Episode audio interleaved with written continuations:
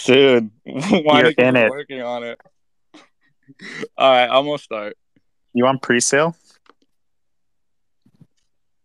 Of course. All right, guys, welcome, welcome, welcome. Look, we are early tonight. Who would have thunk it? Weinicus, can you double check to make sure we are streaming? I am pretty sure we're streaming, but let's double check. Welcome, everyone. This is Optimus Fields at My Living Truth, and you, for some reason, are back at Bitcoin Kindergarten, sitting in on Toxic Teachers Lounge. So either you have two brain cells left, like me and myself and my friends, or we're doing something right. So we'll just say both. Anyways, before I forget, we are at block height 728,728. Wow, look at that. Synchronicity. Oh my God, you can't make this up. And we are at price $43,060. Bitcoin kindergarten pump is real, guys. We have some green dildos out there. Let's see if this is the start of some things. And of course, we have Moscow time at 2,322 sats per dollar. So we're still getting 2,000 sats per dollar out there, guys. You better be scooping those things up. And of course, of course, before I get that ad money cut, tonight's show is sponsored by and brought to you by our friends at Simply Bitcoin. You guys know I am not bullshitting when I tell you that I listen to Simply Bitcoin every week, all week. Sometimes I binge them before kindergarten. Sometimes I watch them when they release, but you know I am watching them because Phil and Nico are the pirate pleb radio source out there, guys. You guys have to watch them or you're not going to make it. They are the Bitcoin pleb daily news source, period. Anyone else is going to lead you down the wrong path. And that is endorsed, endorsed by the boys over here at Bitcoin Kindergarten. All right. Well, guys, we are back. And of course, I am here with the one and only Weinicus. Weinicus, talk to the people. Never been better. This pump is really awesome. We got a huge green dildo for the last hour. And I'm with my friend Arnold, who wants to speak about the pump. The feeling you can get in a gym, or the most satisfying feeling you can get in the gym, is the pump. Let's say you train your biceps, blood is rushing into your muscles, and that's what we call the pump. Your muscles get a really tight feeling, like your skin is going to explode any minute. You know, it's really tight. It's like somebody blowing air into into your muscle. It just blows up, and it feels different. It, it feels fantastic.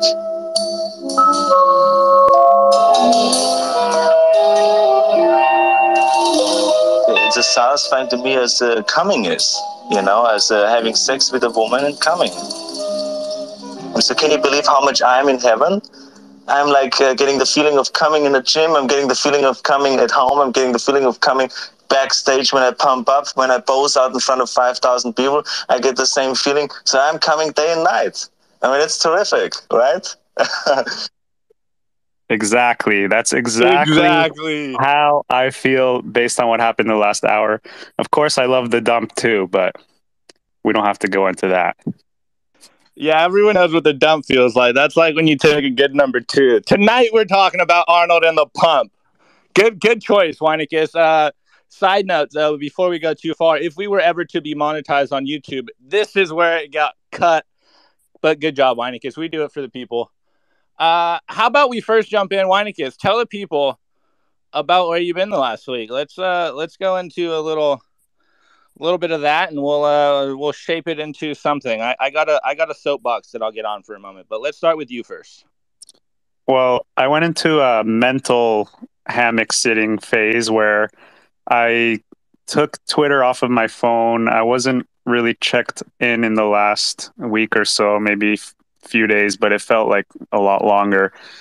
And it was quite refreshing, I must say. Um, I don't know. Sometimes Twitter can get a little draining. You get these uh, simfluencers and cringefluencers and influencers speaking their their shills, and then we have to fight them, and then there's just this negative energy, and I don't know. You guess you get trapped into this Twitter warp zone where you're just thinking somewhat negative thoughts. So I, it was nice to step away and and actually focus on some other things like read books and things like that. But coming back was a lot of fun too because obviously uh, I missed talking to the meme tards and all the other memers, like chatting with Yellow tonight and things like that. So all my homies are on here, and I just wish that I can filter my feed a little bit better so it's pure regarded signal. I don't know how because I've been pondering like maybe I should mute words related to the war, which we should never bring up on this podcast.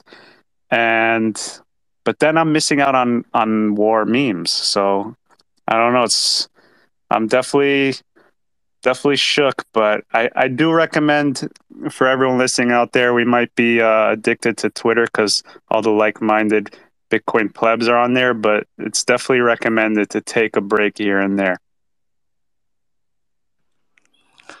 So, Weinicus, are you saying that this is how you're finding Bitcoin Zen just for the people following and taking notes out there?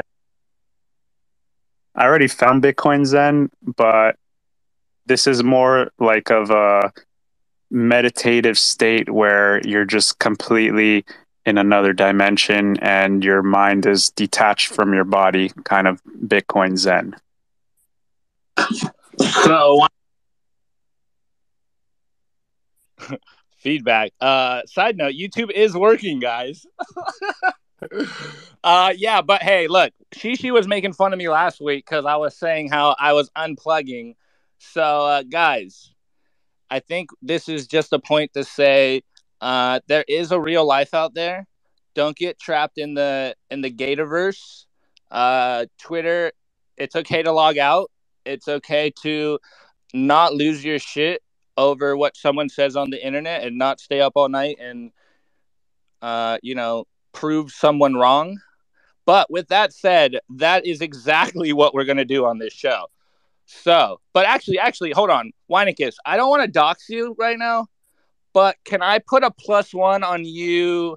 Uh, maybe potentially releasing that article that you wrote for the Bitcoin community because I truly enjoyed that. No pressure, no pressure on air, but yeah. You're like talking that. about my the one about my travels. Yeah, your food, your food write up. That thing was dope. Um, I mean, maybe if I become an influencer one day, I'll I'll dox myself to that extent, or I'll have to write a a little privacy version of it and I'll release it to the plebs. But yeah, I mean, I was actually talking with somebody who's in the audience right now, Bass Peters, Bass underscore 02. He's also in the travel space, and uh, maybe I need to start documenting some of these these uh, journeys I have I definitely want to meet more plebs out there. And if anyone has a couch for me to stay on or a floor, I'm I'm a cheap guest. I will come visit you and we can document it. But uh, yeah, and also shout out to Pleb Music. I just saw I just saw one of his YouTube videos where he he visited Croatia to a traditional citadel. So that was that was an awesome video. I just saw it. Yeah, I just um, saw the trailer. Good shit. I'm gonna watch the whole video. Yeah, I'll think about releasing. Yeah, releasing the good yeah, stuff. Weinicus, you just gotta put your pay name in. Uh, you pretty much already doxed your face for the most part, so that's the only thing you need to do, bro. But no pressure. I just thought it was a good write up. I enjoyed it because I don't know you you've been uh you've been giving me the travel bug, and now that the world is kind of getting back to uh, some kind of normalcy um, and you know Putin solved COVID, so it looks like we'll be traveling soon. I'm going to be doing some uh, digital pleb nomadic shit here, and I'm gonna be out, bro. I'm gonna bring the computer. We'll be doing the show on the road. But Yo, I'm, I'm about it. Good shit, good shit. I I'm just plugging you, bro. You need to you need to get that out. And uh, when Weinicus Travel Agency the travel agency is in the DMs, especially if you're of the female type, like the the traditional females, not the newer age ones. But but yeah, dude. I mean, maybe we should film some stuff together, record some stuff together out there on the road. Obviously, that costs money, so we'll take anyone's money that's willing to fund us, even if you're a shitcoin company. Maybe we'll take your money too. We just have to make a disclaimer that it's a shitcoin. But yeah, shitcoin founders slide into Optimist DM. No, no, no, no. Slide into Weinicus's DMs. He is the back end networking guy. oh man, yeah, that was great. Weinicus, totally unrehearsed. That's that's good chemistry. Let's go. We're doing this wrong actually because we're, we're asking shitcoiners to to fund us, and we need to just create our own shitcoin. oh my That's how god. we. That's how we become filthy rich. See, Weinicus, dude, you're our in-house scammer and finesser, and you know what? What? You, what's the word? The schwie? What? What are you? Schweefer. The It's a schweefer. It's like Yeah. a finesse. Yeah, the Yeah. people that buy the shit coins aren't the ones who get rich. It's the founders who who get rich, and then they dump on everyone. Dude, so much game there. See, but the point is, Weinicus, you're the in-house scammer, so you're supposed to upgrade your scams and let's Did get I just get funnel. promoted? I just got promoted from soundboard engineer to in-house scammer. I'll take it.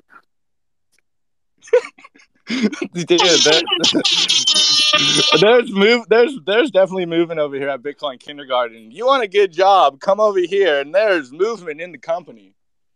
If You you know can- how to scam, you can join the team here. Beautiful. Oh man. All right, guys. Okay. So on a serious note ish, not that serious, to be honest. Just actually transition me, Weinicus. Hit the soundboard.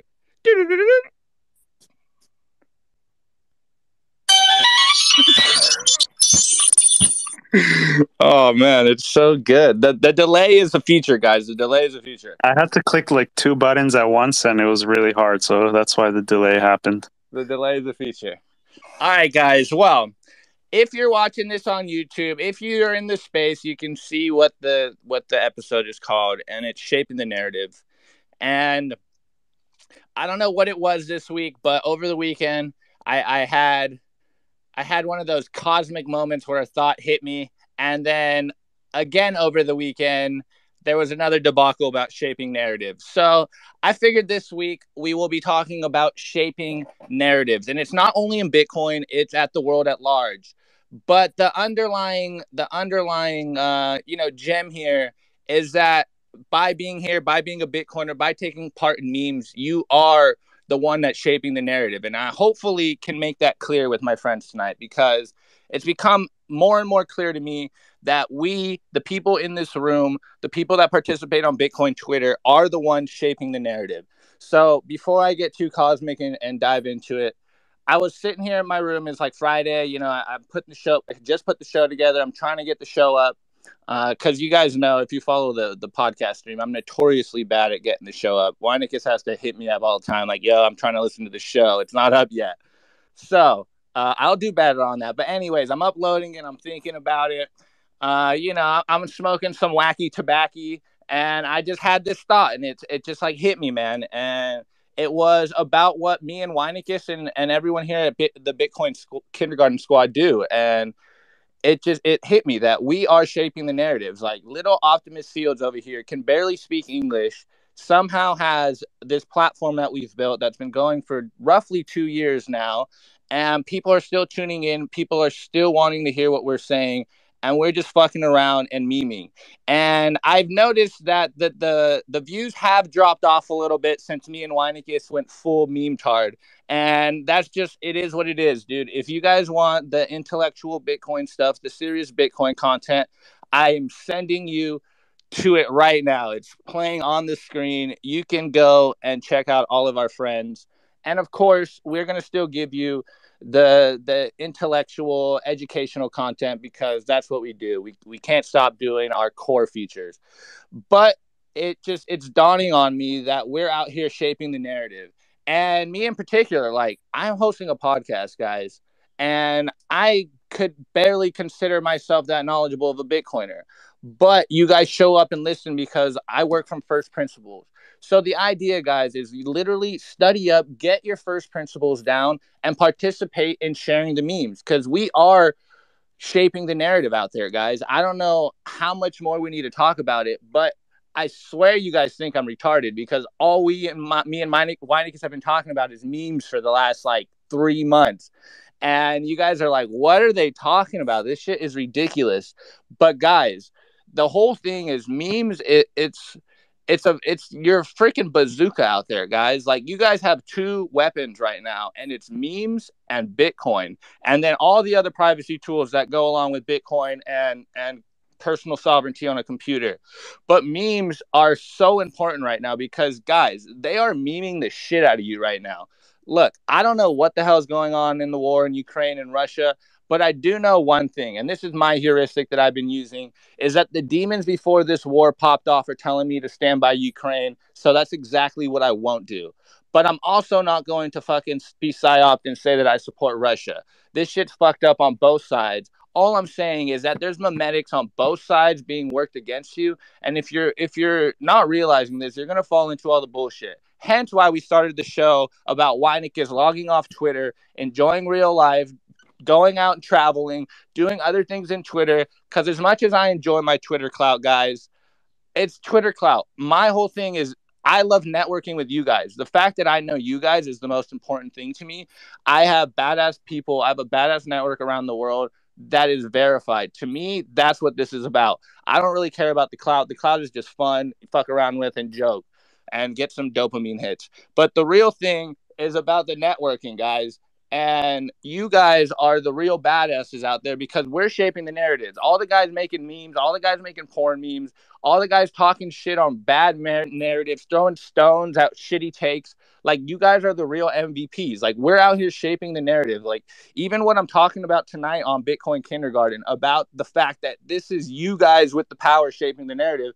It's me shaping the narrative, realizing that look, I have a soapbox and people are listening to me.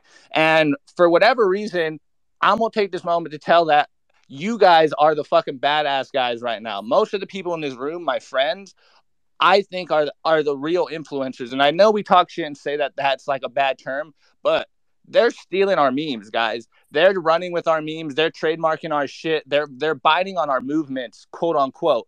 And we out here don't give a fuck because we're real and we're authentic about it. So they can keep biting us because it doesn't really fucking matter. The truth and and the authenticity will prevail. So I'm just out here to tell you guys, keep going hard in paint. Keep telling these people they're retarded because I see what's happening. People can paint narratives and and and try to claim their clout, claim their little fame in a micro niche on on an obscure part of Twitter, whatever. Go be it but I see what's happening out there and people painting narratives that Bitcoin's a weapon, whatever. Like, I see what's happening. It's not that it is what he says it is or it's not. The fact is, is there's narratives being spun so that they can regulate and control Bitcoin. And I know I put out on Bitcoin Kindergarten uh, Twitter account about the Gia, uh, Giacomo's presentation at Unconfiscatable, and everyone should go watch it about privacy and uh, regulation in regards to Bitcoin. And the one gem that I that I remember from it and keep sticking in my head, he said the only reason Bitcoin is inflation resistance is because it is unregulated. So the idea, guys, is hard money needs to be dark money, and dark money needs to be hard money for it to succeed. It's one and the same thing. It's two sides of the same coin. So stop being fucking stupid idiots out here and and being divided over nuance in regards to Bitcoin. Like there's bigger shit to fry out there, and there's people actively attacking Bitcoin. Whether you guys are awake to it or not, there's econ- economic hitmen from all sides coming after Bi- Bitcoin. I've been watching Simply Bitcoin this week, and I saw like three or four different examples of economic hitmen coming after Bitcoin. There's there's uh you know the Financial Action Task Force coming down on El Salvador because they need to check in on the cryptocurrency law. There's the IMF uh, being concerned about other countries adopting Bitcoin in Latin America, in particular Argentina. There's um, you know there there's energy sector proponents from the POTUS talking about economic projections 15 25 years into the future and that we have to hit these arbitrary metrics. Like guys these are basic fundamental blueprints of economic hitman activity.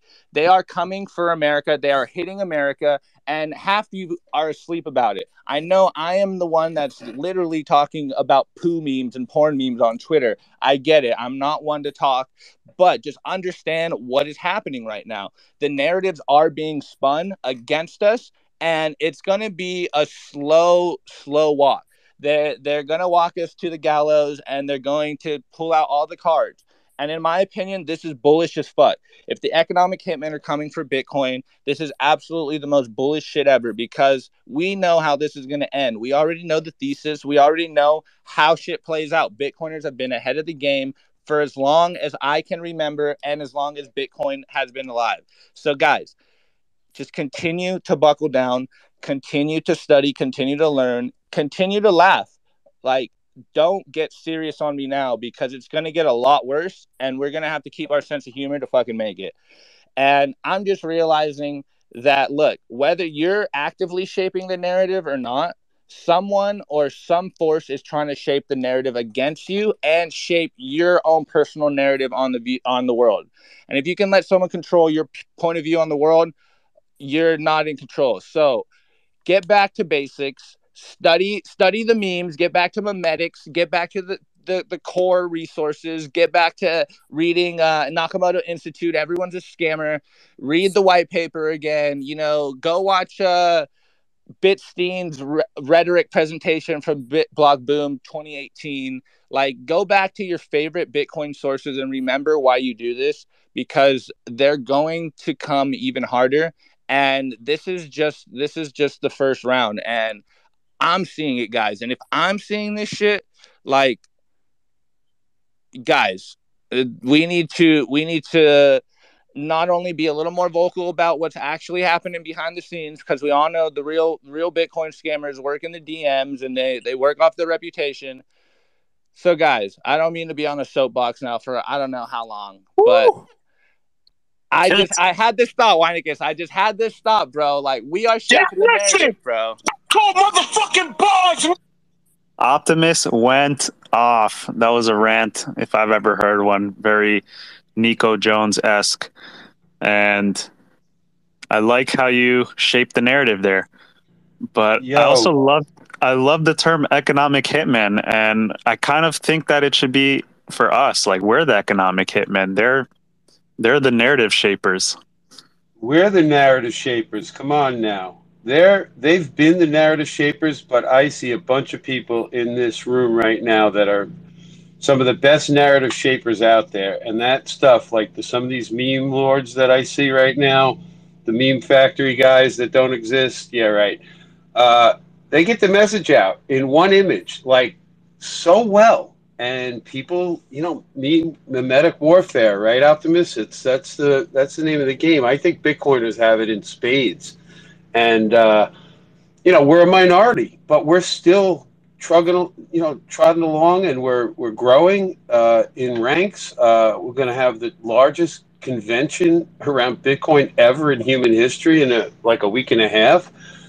You know, our message is going to take over, and we are leading the charge. A lot of people in this group right here, pat yourselves on the back. I see a whole bunch of people that are making things happen that got their own individual voices uh, in different niche parts of this ecosystem, and we're we're the pioneers of this this new new monetary system of the world. A hundred years from now, they're going to wonder who those crazy people were back in the 2020s that made it happen. And that's us.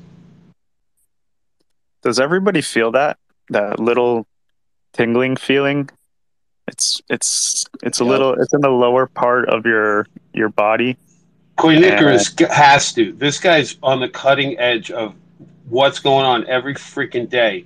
Pub Lord, Greg Zed, Zeg, Yellow. I see all these guys. Big Sean Harris, Walton, Neil uh, Weinicus. He's just a fucking bonehead traveling around the world. We don't care about him. No, everybody here, man. All everybody here is here because we all get the signal and we're all passing it along. Every one of us knows people in our lives that we talk to about this. They call us the crazy Bitcoiners, but we have the signal. We have the important signal of this world right now, and people are going to listen more and more and more. My buddy Neil, he's over there schooling people on mining all the time because that is a huge part of this ecosystem, and there's some people that are really good at it really smart, and they're out there getting that message out for those people that want to hear that message. I'm telling you, man, they've been they, they got the narrative over us right now in terms of you know numbers of people and whatnot and reach and you know uh, control of the media and all the other bullshit but this bitcoin narrative is growing it was nothing 14 years ago and look where it is now it's not stopping and we're here to help it I am insanely bullish right now. I don't I don't like even understand how because I've already been the most bullish that you could be. But I also just want to touch on that the narrative shapers that are secretly against us are also within the Bitcoin quote unquote community and are really pushing things just to pump their own bags. So just, I mean, with enough time, you start kind of hating everyone too. The longer you stay here, you, you look back and you see like who you were listening to three, four years ago, and you're just like, damn, I was listening to that guy, and and now like he's doing these things. So like the longer you stay here, the more you realize how full of shit people are, and with time, the message just becomes more clear. So just find the right people. You know what's good about that is that the message stays strong and what can't last falls to the wayside. And Bitcoin just keeps shining through. All the bullshit falls away. It always does. Doesn't matter how much stuff comes at Bitcoin. If it's not in alignment, it it goes away and Bitcoin keeps moving forward with the people that align with it.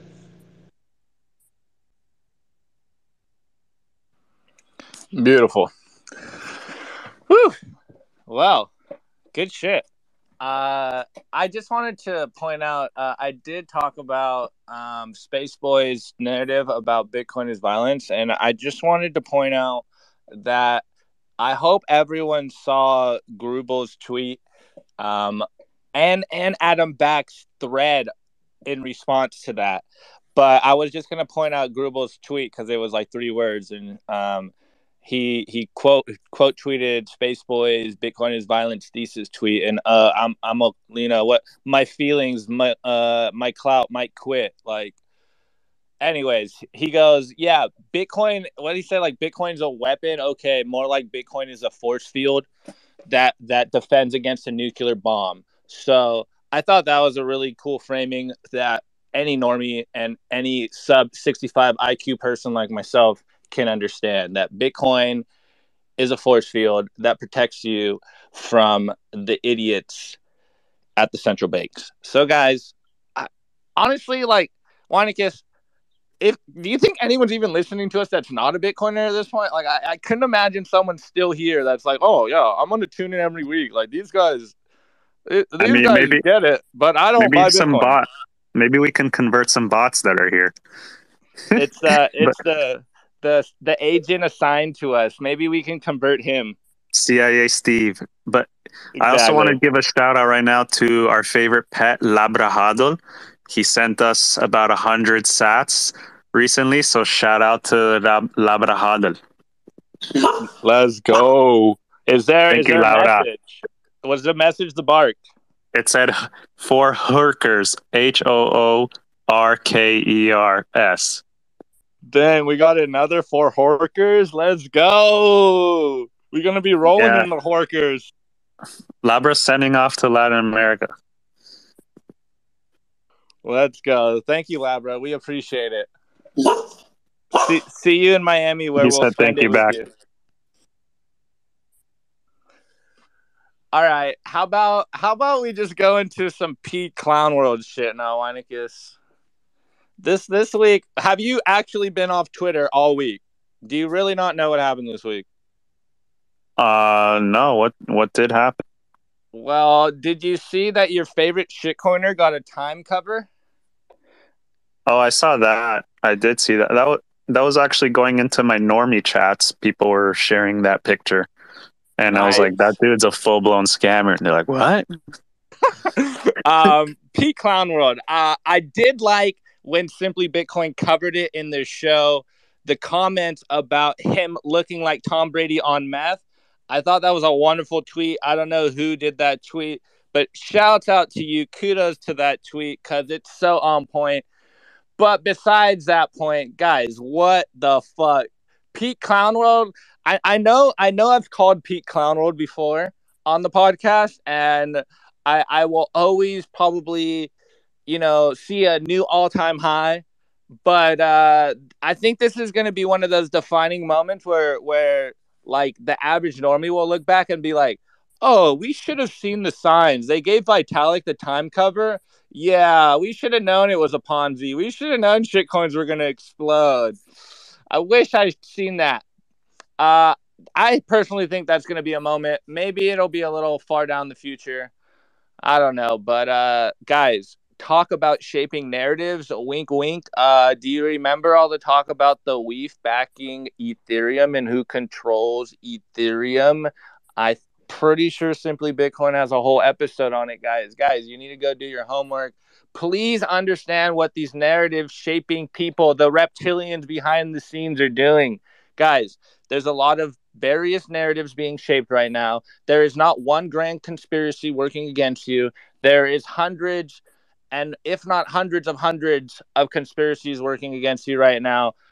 Just fucking be aware, guys. Like I hope you're not just out there dunking on shitcoiners thinking that you're Yo, doing something. But Ethereum has smart contracts, Optimist. Dude, I wish I'd know what that was. Yeah. You know, you know what I had? Uh, here, this is another tangent. Sorry, guys. I have a list of shit we can go through, but remember how we had a, the NFT guy on last week, and we we let him go on and we let him talk and, and we let him sound like an idiot and ask all his stupid questions and his stupid rebuttals for everything, and it was like okay, it's a learning moment. And then we talked about it how like guys, this is the point we have to make. Like we're out here talking about how there is central bankers or a, a, small minority of the richest people stealing all the world's resources and using central bank tools to facilitate that with economic henchmen and and uh, you know military contractors to do their bidding. And we're over here like yeah you know we're just peacefully protesting by taking our money out of the fiat system like and shit posting on the internet you know we're we're doing something about it and a shitcoiner comes up and he's like hey guys you want to buy my game token this is going to be really huge i think nfts are the future my game skins i need to transfer my game skins to another game because i think that that is the fundamental problem facing humanity at this point so, You've never Guys. been able to trade things outside of a game before. yeah, exactly. Exactly. Dude, wow. Never traded a video game thing outside of a game. Never thought of this. So guys, the whole point is is when people come to you with this ridiculous shit, like maybe you're a nicer person than I am, but you got to again shape the narrative in a way where this person realizes he's a fucking idiot. He's a moron. Like I you don't have to mock him. You can do it you can do it politely. I don't know, you know, there's various ways to skin a cat, but guys, you can't let their narratives prevail. We have the superior narrative. Fix the money, fix the world. Our incentives in this world are broken fundamentally, and we know how that works. Anything else is noise, everything else is bullshit. If you don't see the game happening in front of your eyes, you're going to have to do a little more studying because it's happening in real time, guys. Like the psyop is in real time. And as like I could only imagine how crazy it is for like Phil and Nico because they're on this news every single day, like seeing it leak in real time. And I'm just kind of like getting it after the fact and be like, oh shit, wow, like I would have missed that if I wasn't actually looking for that information. So, guys, if you're not actively looking for these little tidbits, you can definitely miss the narrative being spun around you. And all I'm saying is, I don't know what the fucking narrative is actually happening right now, but I do know they're doing a grand push against Russia. It's literally Tom Luongo's Davos man's last push against Russia.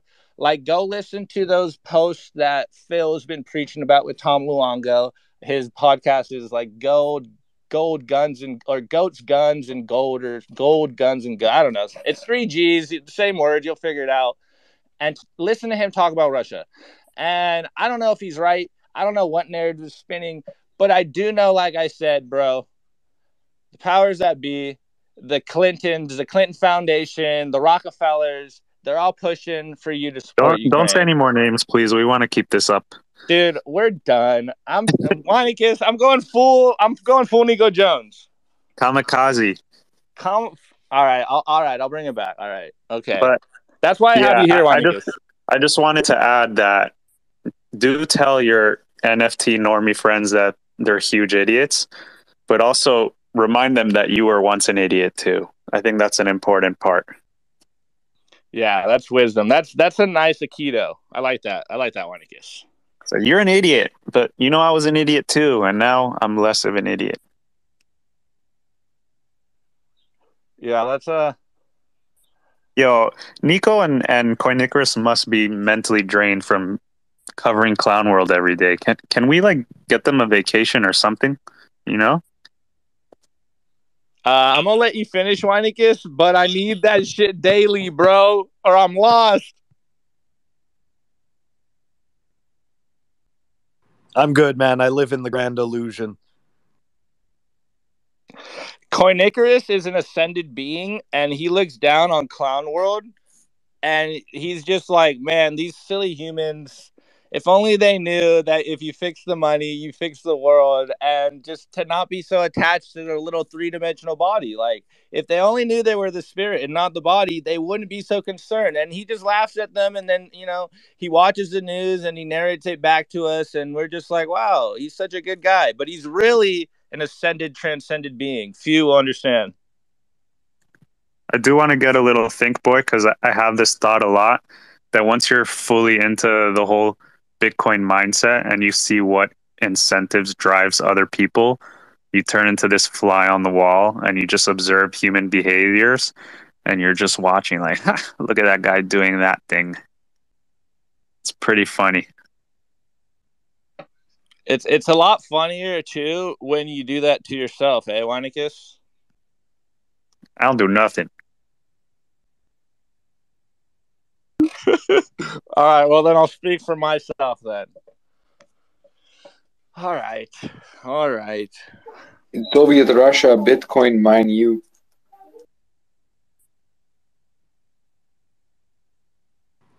Go But is it- on. But isn't it strange that it that the the narrative is being crafted that you know cryptocurrency, right, in brackets, helping Ukraine is good, but cryptocurrency helping Russia is bad. It's like they, they just exactly. how, how does that how does that even make sense? This because is the- like- Ukraine good, Russia bad. but you see but like you see how like it just breaks them it, it breaks their narrative like they fall apart they're like wait a second they're like this doesn't make sense and they have no choice but to continue What I find strange is how a lot of these things are being shown out in the open. It's like, hey guys, we're gonna launch a central bank digital currency, like it's coming soon, and we're just like, fuck. The Second Amendment is really important to the uranium people.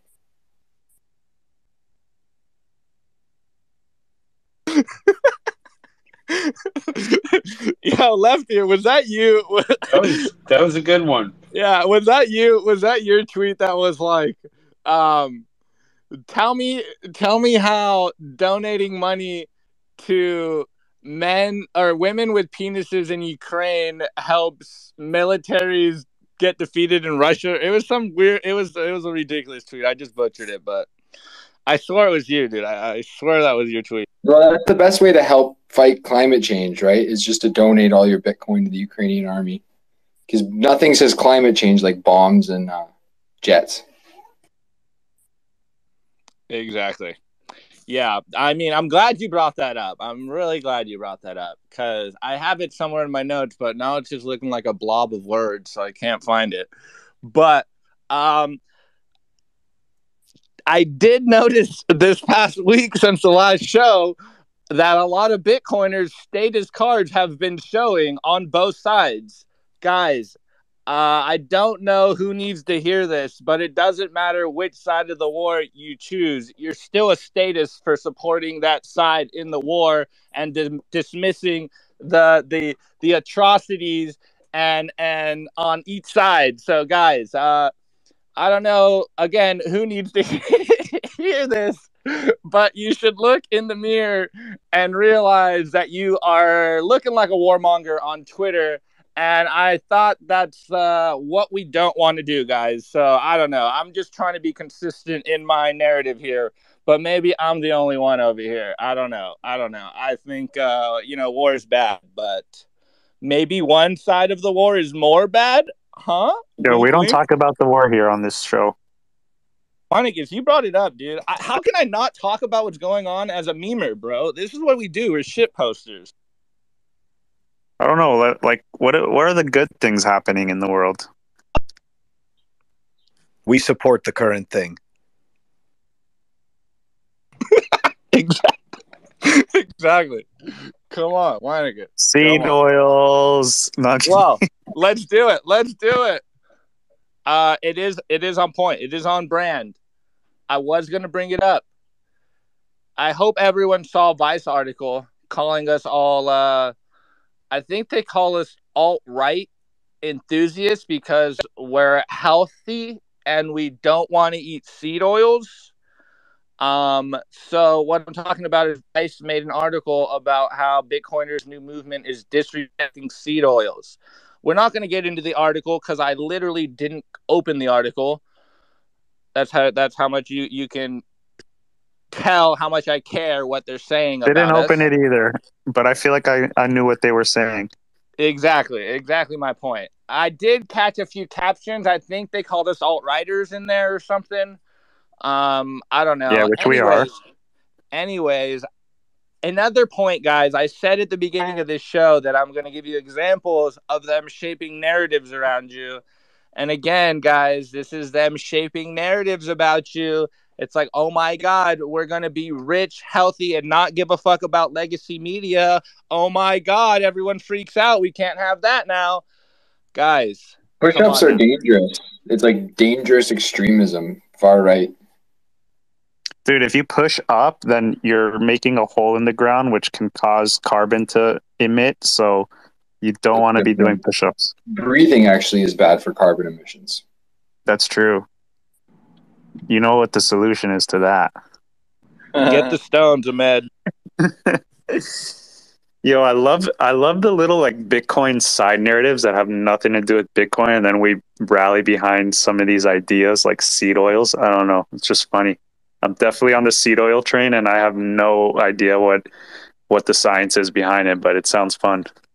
So I got a question. You guys think it's easier to orange pill a fucking NFT shitcoiner or a uh, I support the current thing person? Ooh. Is there a difference? It's easier for a camel to pass through an eye of a needle than for either of those things to happen. Yeah, Let's go. Let's go. Hit him with on scripture. these fucking NFTers, dude. I just can't do it anymore, man. I'd rather fucking talk. I'd rather explain Bitcoin to seniors, man. It's just a fucking waste of time with these fuckers. All right, Mike. say- All right, Mike. I can hear it in your voice, the the frustration. So I'm gonna tell you the playbook. When an N- NFTer comes up to you, and and he's like, "Yo, NFTs are the future." There's two ways to play the hand.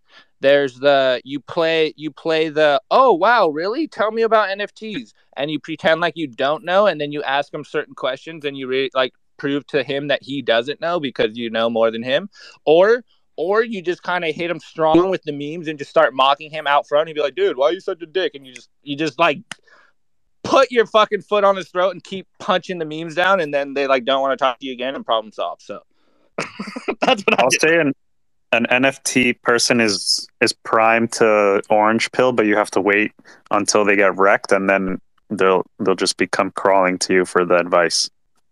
Yeah, I don't even want to spend the time doing option one or two with that shit. You know, honestly, the latest way I've been I've been talking to them is just like, bro, what problem is an NFT solving, and how small is that?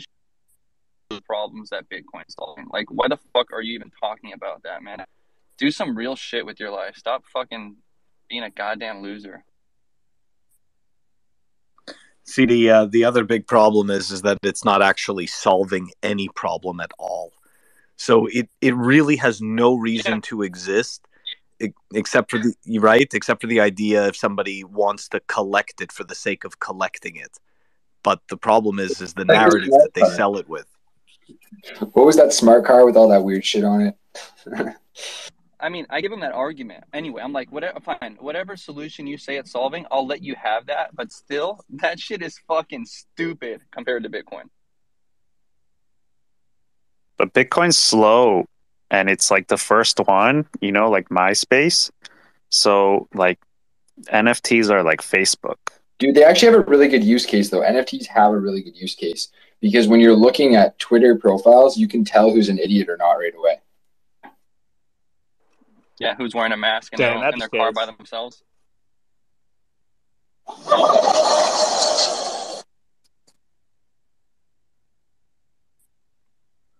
Holy shit. Bitcoin only has one use case. Go on.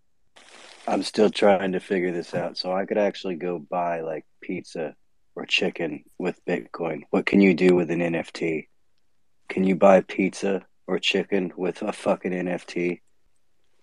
No, no, but you can buy a digital chicken or a digital pizza and it's on an NFT. You see how revolutionary that is? And Yeah, then you have that digital digital. chicken forever. And since it's proof of stake, it's good for the environment.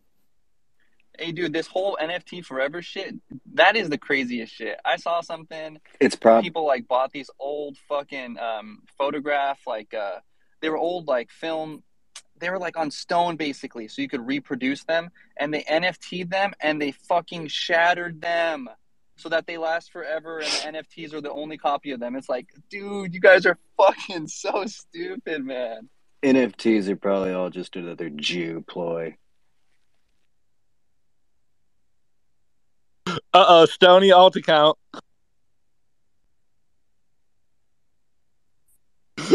how's how's Zorn's comment in the YouTube chat? He goes, NFTs solve the problem of having no problems by creating problems and then forcing you to pay out the ass to fix them.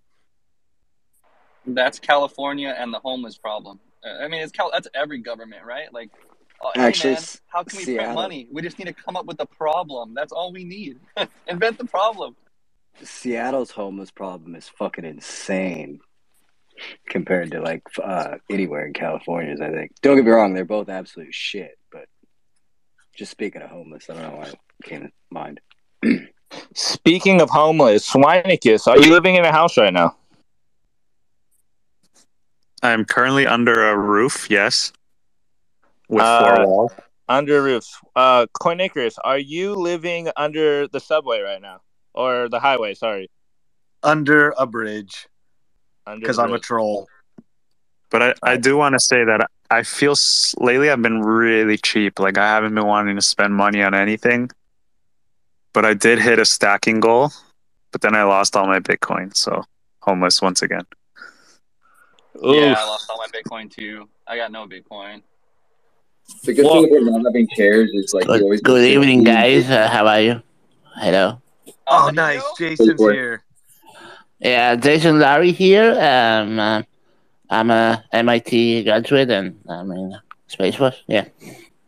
I was uh, listening to you guys, and I just wanted to mention that actually NFTs uh, are, a we- are a weapon. And yeah, I want to punch that guy in the face so fucking bad every time I see him. Oh my god, Um uh that non-combative dude. Oh Mr. god. And you can Jason Yellow Lowery. anything How instead is of- the how's the Colombian sugar booger? Um, that's another department of uh, my my agency, so I don't know nothing about it. I just deal with Bitcoin and NFTs and weapon and virus and stuff. Yeah. Okay, Don't so- shoot so us hold with on. an ASIC. What part of the Sorry, Jim, go ahead. employs you, you fed fuck? Uh, you're a toxic uh, guy. I don't want to speak to you. Sorry. Yeah. Oh, I heard his vagina. Uh, Jason, so since NFTs are representations of ownership, does that mean that they're representations of weapons? Um, that's a actually good question, and I would like to go for a two-hour uh, explanation about that. But you know, like I have to explain it out to you because I'm like uh, a graduate of MIT and I'm a space person. I don't have time for this shit. So yeah, it's weapon, it's violence, and deal with it. Okay. Hey, Jason, if a Bitcoin miner is like a handgun, then what is a picture of a gorilla? What kind of weapon? Your mom. Does Come the on, Jason. still cocaine? Hey, hey, for real, like if Bitcoin really truly is a weapon, what's a dildo for you then? Uh, it depends. Um, uh, it can be a weapon. It can be a weapon. I used a lot of dildos as a weapon against, uh, especially Craig's. What do you think of all the plebs that accuse you of things, Jason? Like what? Like what? Accuse me of what? I That think you're like a spook. I, I'm not a spook just because I graduated one of the most like spookiest like uh, uh, universities out there, and that I'm employed by basically the government and uh, like a, a side agency of uh, air, yeah the military. I'm not a spook. Um, what's that? But is your Wait- wait favorite wait a holiday minute, I- I- Halloween? I'm getting I'm getting some report. Wait. Uh, yeah, yeah, I'm not a spook, and and the Bitcoin is violent. Yeah, I forgot that. Yes, sir, I told them. I told them. How many Do you like kilos do you like of cocaine you get per post, Jason? Like, how much do they pay you? Like, did they pay you in cocaine, right? Uh, basically banana bread. I take banana bread.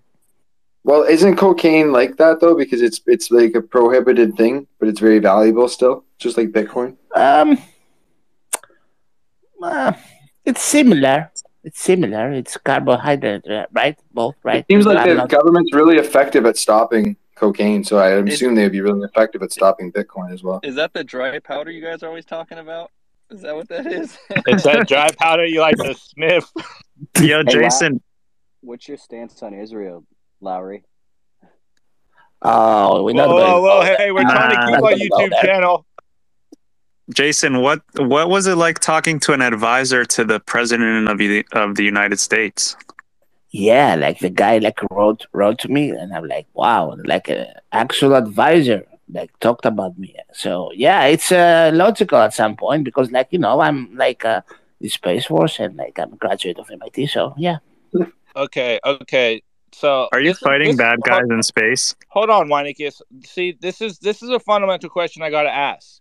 All right, we know you as Space Boy, but we all know space is fake and we live on a flat Earth. So, can you contest that?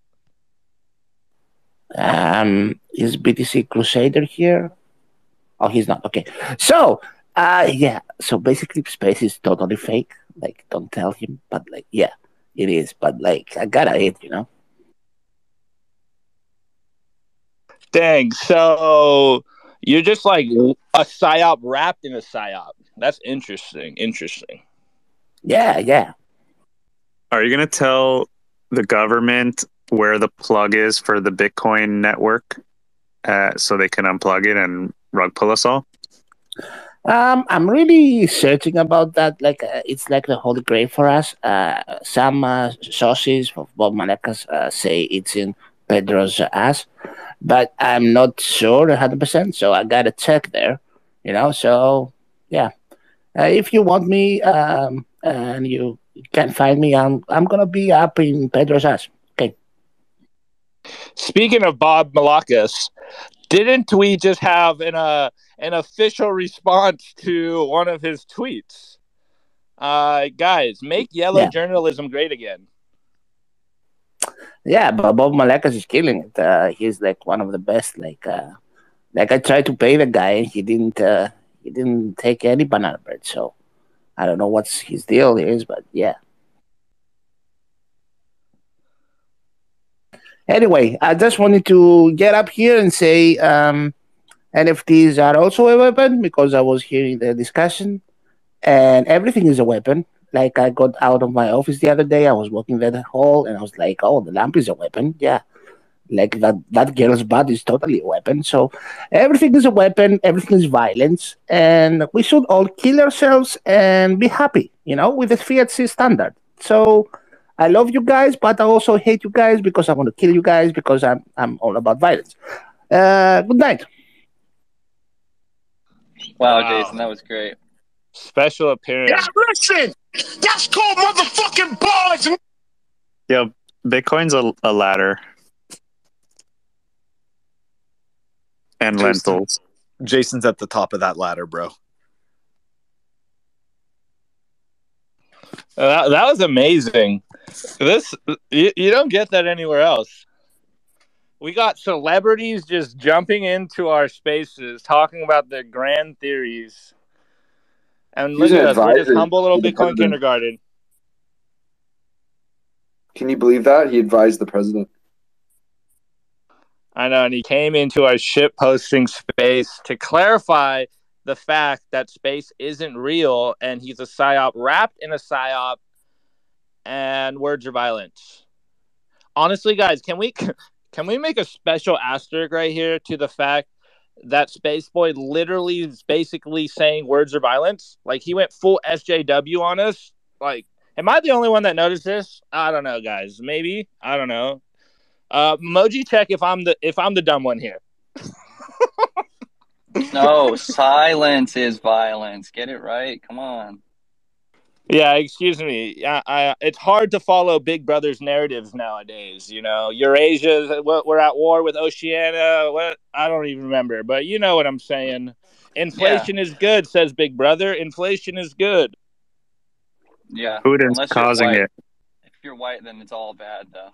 Oh yeah, that white whiteness is also violence too. I, I think that's why it's okay to hate Russians, right? Because they're white. Yo, if Putin is causing inflation, does that mean that he's been causing it for the last hundred years? For sure, man. He's the only one, dude. That's the that's the narrative right there, man. Honestly, the narrative is gonna be like they're gonna they're gonna fucking shut down all the power and shit for like a week or two. Uh, and then they're gonna be like, "Oh, fucking Russia cyber attacked us." Dude, they you didn't see they already suffering. they're dude, Mike, they're literally paving the groundwork. I have that over here. Uh what's that one guy like Delta One? He works for Bloomberg. He does all the he does what Dennis Porter wishes he could. He does all the breaking tweets. And he said like Joe Biden uh telling advisors that soon to be Russian cyber attack is on the way. So like they're already planning this stuff and they're already laying the seeds out there, guys. Like I know I sound like a crazy person over here because I, I talk about memes and I talk in shorthand memetics, and you're like, what the fuck is he talking about? But guys, this shit is actually happening before your eyes. And I know you probably need to rewatch The Matrix again, but remember that one scene where he's like, uh, Morpheus, why do my eyes hurt? And he's like, Neo, it's because you never used them. That is you right now, guy. Like, you need to wake up from the Matrix. This shit is happening around you. You need to start orange pilling people. You need to start fucking securing your food source. You need to buy guns. You need to buy, uh, you know, some phones that you can Google jailbreak. You need to get your cold storage in check. You need bug out bags. Like, you need a network to connect with, guys. You need a you need some shit to plan out. Like, I know I'm going full paranoid on you guys today, but Yeah, don't scare them. uh, dude, I I, I have to give them a tough love, Weinicus. I know I've been Yo, do you have any of those things that you're telling people yeah, they need? I have most of this shit. I, the only thing I need to secure is I, I've been telling you. I, I, hey, shouts out to uh um Texas Slim about to secure that local grass fed beef source. So shouts out your boy. Man, I was About literally saying that earlier today. I'm gonna move next to fucking Texas Slim. I mean, that that's the move. Or standing left here. I mean, Nah, I'm dude, just Mike, gonna move next to those motherfuckers. be like, I tell agree. me what to do, man. I agree, but Mike, this is look. Uh, I'm not anywhere near Texas. I kind of had the idea of maybe I can ship some Texas out here because I, I looked at some of the uh, the places that Texas Slim recommends, like KNC Cattle.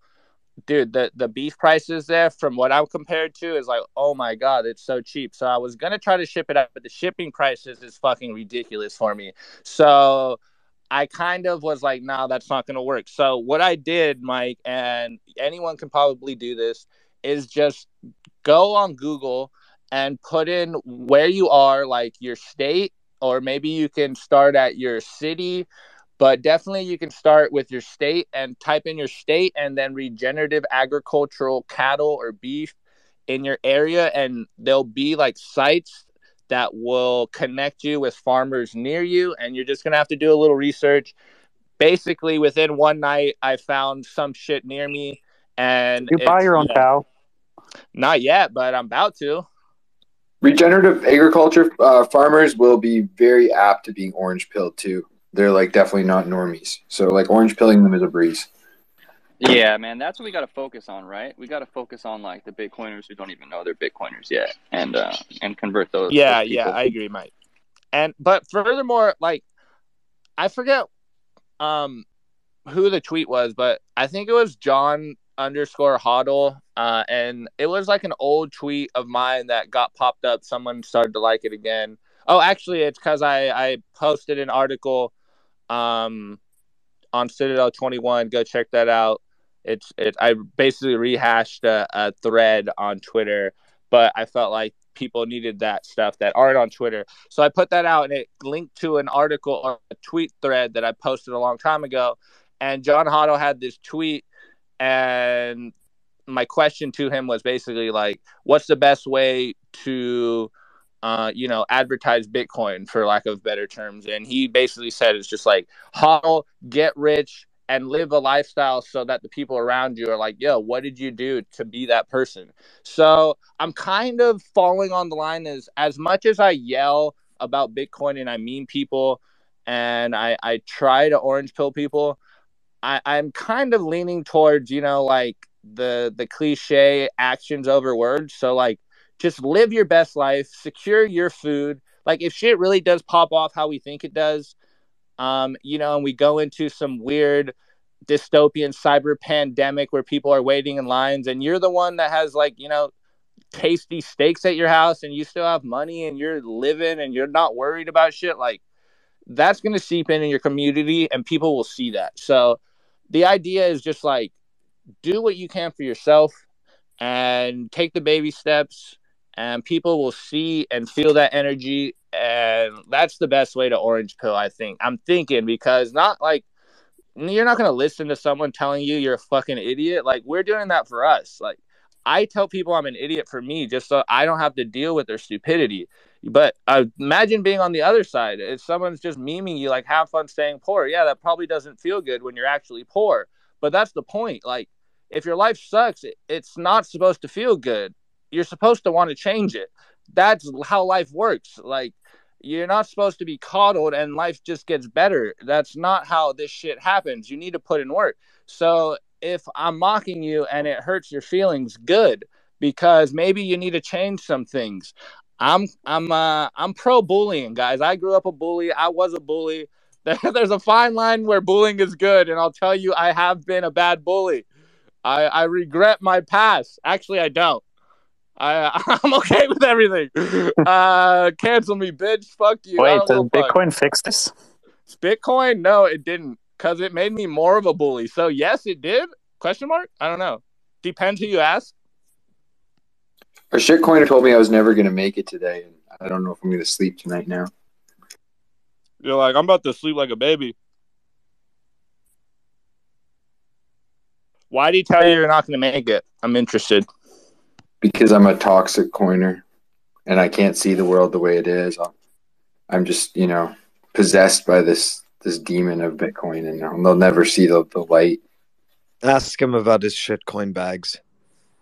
Yeah, I was just about to say, just the projection in that statement. All you need to do is switch Bitcoin with like fiat or shitcoin. It's like the same statement. Like, I just asked Very him much who profound. verifies transactions in his shitcoin, and he didn't answer me.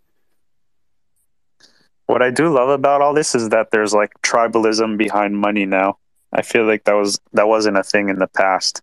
Like it was just accepted. Like, all right, dollars. Like we're all American. Now it's like, yo, what the fuck? You're using that Well, there's only alternative one currency. money. There's only one money, bro. So then there's only one tribe. The rest are just larping. now listen, that's called bars. Yeah, listen. That's called motherfucking bars. Mm-hmm. I love the end that it just stops at. "Hmm." But no, true. Uh, I don't think like we we guys we give you two hours every night or every week, and we can really sum up the whole show with like one or two memes. Like, there's only one money. End the show. Like, understand that. You're good. Call motherfucking bars. Yeah. All right. Yeah, I mean, like the thing is, when you orange pill, like at least for me, what my experience is like, if you go like with just like the distilled super like one money, money fixes the world. You know, sometimes it comes across too abstract, and people then people think like, oh, it's just like it's this fucking cult thing, you know. So uh, they got to understand, like, look, our system, printing money, we trust a group of people. We can't trust anybody because they'll take advantage of it. So that's what Bitcoin is, and uh, that's why it's going to be the one that lives and then you just got to buy some and then you got to hold some. And it's just like you got to take them step by step and anybody who's too resistant i'm just like hey man go ahead do your thing. But anybody like a lot of people who are like really like receptive to it I'll, I'll, I'll keep talking to them. But if they're resistant it's like fine dude everybody does their own journey. Sometimes you got to stick your hand in the fire to get burnt and then that's it. Like i don't i just don't waste my fucking time anymore man.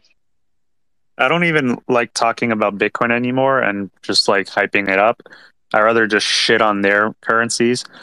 And lately, the the whole thing that I do is like, hey, you just made a thousand dollars this month or whatever. If you put that under a rock, how much is it going to be worth in three years? You know, you can give that short of a time frame, and they'll understand. Like, oh, probably not as much as what it's worth today. Things like that have been pretty awesome to make fun of. It's always important to uh, to meet people where they you know where they are. And uh, you know like as as an example you know i have a good friend that just sees bitcoin and quote unquote all the other cryptocurrencies as investments. You know like look i can spend my time explaining it all to him okay? I i could have done that which i did and it was completely wasteful because it didn't change his view in any way shape or form. Just left all of his all, all of his you know shit coins on an exchange and then you know got slaughtered in the uh you know like uh, after the bull run right of uh, of 2017 2018 and then only finally started to realize that bitcoin is the real thing in this last you know quote unquote bull run that got chopped in half with the china ban. So but still like you know that person they you know if they're not ready to hear the you know the rest of the information or bitcoin from a different angle then really you're just the one thing i've learned is this you can't invest more time than some than the person is willing to put themselves right? You can't invest more you know Girls your to efforts than they are. So we we look at this from the conscious point of saying you can only lead someone to the door; they still have to walk through it themselves. yeah. So we actually had this fight in another room, and someone was telling me how Bitcoin was a scam and no one should trust it, and it's not like anyone's supporting it. And then when I asked him, then why are Deutsche Bank buying up three percent of the total of Bitcoin? He asked the hosts to kick me because he couldn't handle the fact that he couldn't counter it. Hey, he's right though. We don't trust Bitcoin, right? We verify that shit. Um, so fucking yeah, dude. We Yo, Neo walked into the room. You're welcome here anytime, Neo. But you know, the investors, all they need to learn is how to look at a fucking versus chart, right? Bitcoin versus anything else. And then you realize, look, bro, you can't hold, you shouldn't hold anything else because nothing performs over a long period of time as good as Bitcoin. So then if you're to fuck with these other coins, then you got to time getting in and out. And that's what you want to do and you want to gamble, then that's cool. But just don't hold the shit. Like, that's the worst when people get fucking scammed into thinking, oh, I should hold this coin because it could be the next big thing. It's just Are like, we- dude, learn how to look at a fucking versus chart. the company I work with as a consultant, I can tell you that the companies we work with, they have been told to hold a percentage of their entire wealth in uh, material assets and Bitcoin. It's guaranteed making a 100 to 500% increase. They've told every company that works with our company that now. Guaranteed gains. Let's go. Because they said um, right now with what's happening with the petrodollar, if we switch off selling it through the petrodollar itself and switch to selling it through a foreign currency advert like the Ripple, like the, the digital yuan, it'll tank the US value, which means I'll have to rush and switch to something else. Now, what happens when someone like Amazon switches to Bitcoin? You think the value of Bitcoin is not going to go through the roof? Because that's something that's not talked about today. This is how mass adoption is, is deliberately being thwarted. Because if mass adoption happens, that's when a runaway happens, and they can't do that. They want to control the situation and slowly drip feed it out. I mean, we, we actually laughed about this because this was proven in Australia. White hats found that, you know, the hack that they claimed happened on one of the exchanges where that, that girl, um, Heather Morgan, she hacked an exchange and stole Bitcoin. That's funny because it was routed through Pine Gap in Australia, which is a CIA headquarters. So that would be a weird way to steal money, to send it straight through a CIA headquarters. Unless they were just scapegoating her because they were busted. Yeah, I didn't buy it for one fucking second that that couple was that hacking couple. Uh, I don't know If- what I don't know. I don't know if what you're saying is actual facts, but I I kind of I kind of see it. If she was the spy they claimed she was, they would have never caught her. She would have vanished the second she got wind of that happening. I mean, Maybe what kind of idiot makes TikTok talking about stealing billions of Yeah. dollars? Like, shut the fuck up. I guarantee you she'll be let out. We, we've already had this before where our government has investigated specific hacks into companies and found that the source of the hack has not been from the hackers they've blamed. Like our government's gone, hang on a sec, you know, the American government said it was this person, but yet we trace it back to this specific building, which is a government owned building. So who's lying here? guys like i said about shaping narratives and linking economic hitmen you guys need to go reread or read for the first time new com- new confessions of an economic hitman Yep. and and start connecting these dots because what okies is saying right now is again another fucking playbook the way your governments are able to pull shit off like overthrowing governments without congressional approval is by using private companies to do their bidding. They will get contracts from your government and they will get paid to do jack shit and all the money is going through friends and shell companies and foreign money is getting Oh, yeah. funneled from web from central banks and it's coming back into America through private means. Guys, this is the playbook. This is Yeah, happening Optimus. around us. We should sell uh government. We should get some like government contracts or something. Maybe Yeah. sell some weapons or What's that one know. movie like War um Hey, War sell some ASICs, bro. Let's do some War Dog shit. Yeah. Yeah, like literally, the money never even goes to the country. Well, Right, the Yo, like, ASIC it is goes supposed from to a CIC, bank come on. it Get us a contract. account- Sorry. You can sell is ASICs for the space program for This like why less. in America. What- this is one. it it moves from a sorry hold on i'm just going to finish this point real quick it moves from a bank account in new york to a different bank account in new york right? It's like they pay like uh the this company who manufactures all the equipment to go in there and Yeah. dig whatever infrastructure they're doing and if they're all american companies. And then and then it's like fine. Oh but by the way this is a loan mr country. Uh, you're going to be paying for it. And also it's structured in a way where you're not going to be able to pay it back and therefore when you come back and need more money then we give you new rules such as uh, you can't have a president for longer than two years. Like just whatever the fuck we want so that's like honestly that's the worst way that, that fiat is being used is as leverage like even lausd right? Oh put these I- covid uh, mandates in place. Have the kids wear the masks put up the plastic fucking shields. Otherwise you don't get 150 million dollars. So here's something we found out when I was working in, in specific industry. You know when they construct like a nuclear power plant, it's constructed under tariff bonds. Those tariff bonds are money that is lent to the government, and they say you're gonna we're gonna lend you the money to build this thing, even though we're building it as our company. We're gonna build it, lend you the money, and then you have to pay us back X amount of money for the rest of your life. And they essentially scam a system where the government could have paid for it outright and these corporations just make hundreds of billions of dollars out of it. Bro, I swear in Miami we've been constructing the same street for the last like 15 years. I think they just That- break up the street Yeah. and rebuild it every single Well, night. inefficient on purpose. This is why they Like don't like somebody's using hemp. making money.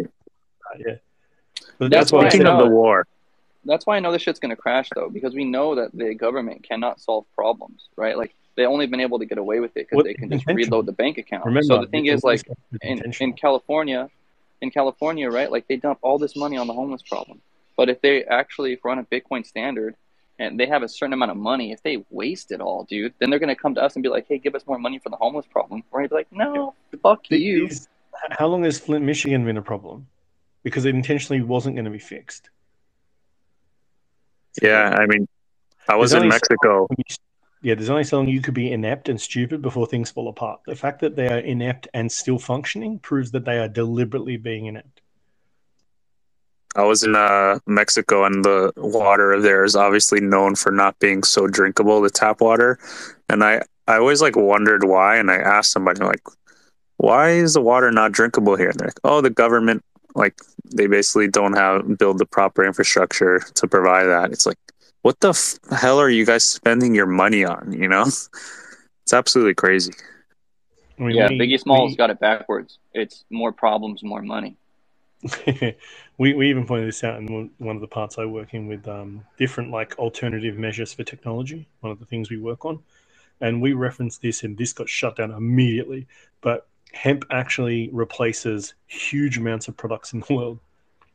You can offset the cost of oil, like per barrel, because uh, hemp can make rubbers, plastics, you can make artificial diamonds, graphene, and you can make it with a third of the space you need to make paper with trees.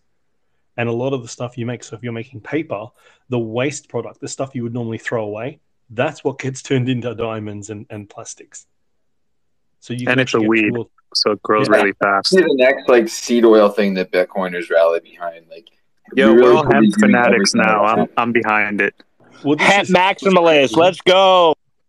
This Yeah. is what was crazy about that. In in 1937, um, hemp and cannabis was growable and taxable. Governments you paid tax to the government for it.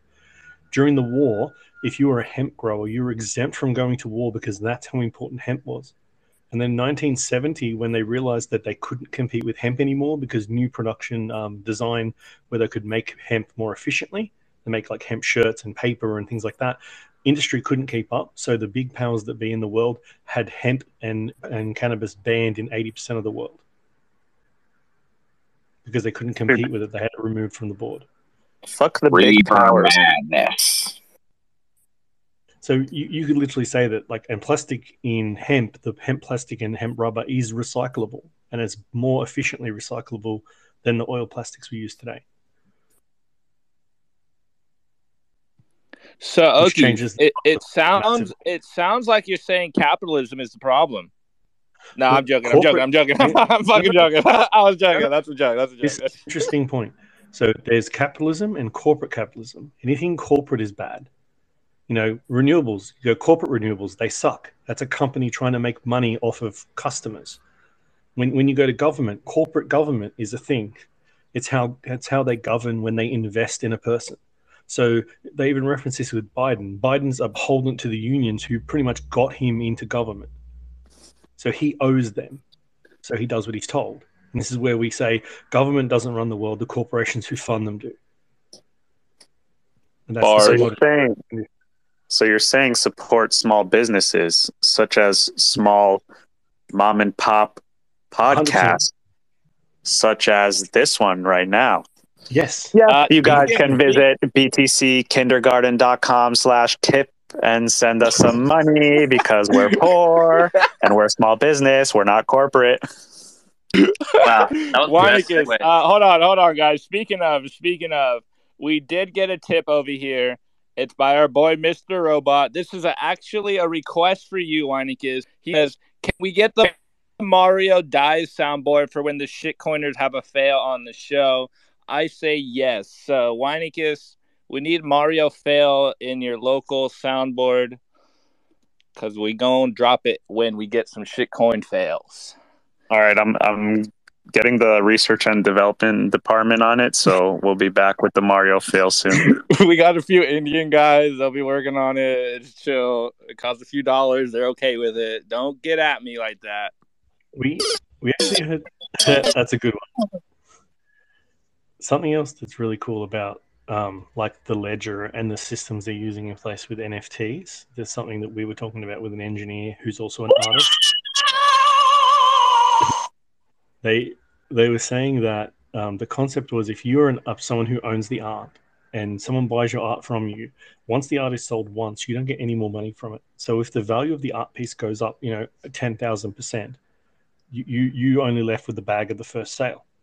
But under the NFT contract, they can actually make it so that you get a percentage of each sale because it is the item you had, it is your copyrighted item.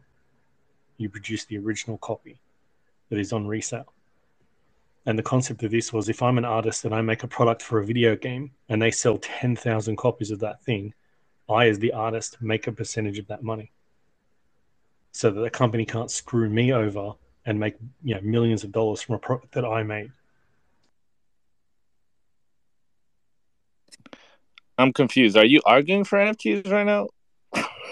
So the system, not NFTs, not not NFTs we have today. This is what like the same concept when you talk about Bitcoin and some of the things people look at and say this is an issue, but when you twist it the other way and look at the ledger and the way things can be used, there, there's like promise for, for things in the future that can be used to benefit the individual. We're talking Bitcoin NFTs built on Lightning, right? Anakin Skywalker face. the system they're talking about is a very like caveman system. It's just buying it and selling it. The the system they're talking about is a really like in-depth upcoming later.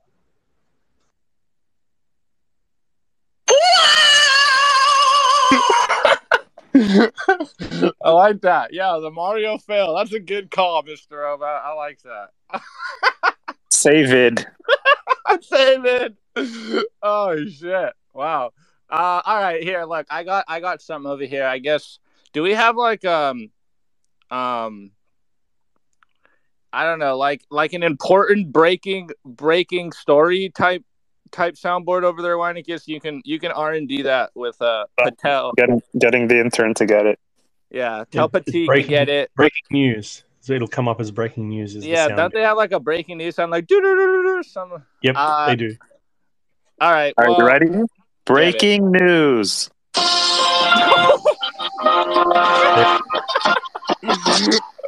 wow, it's not really. We're like here from Ukraine.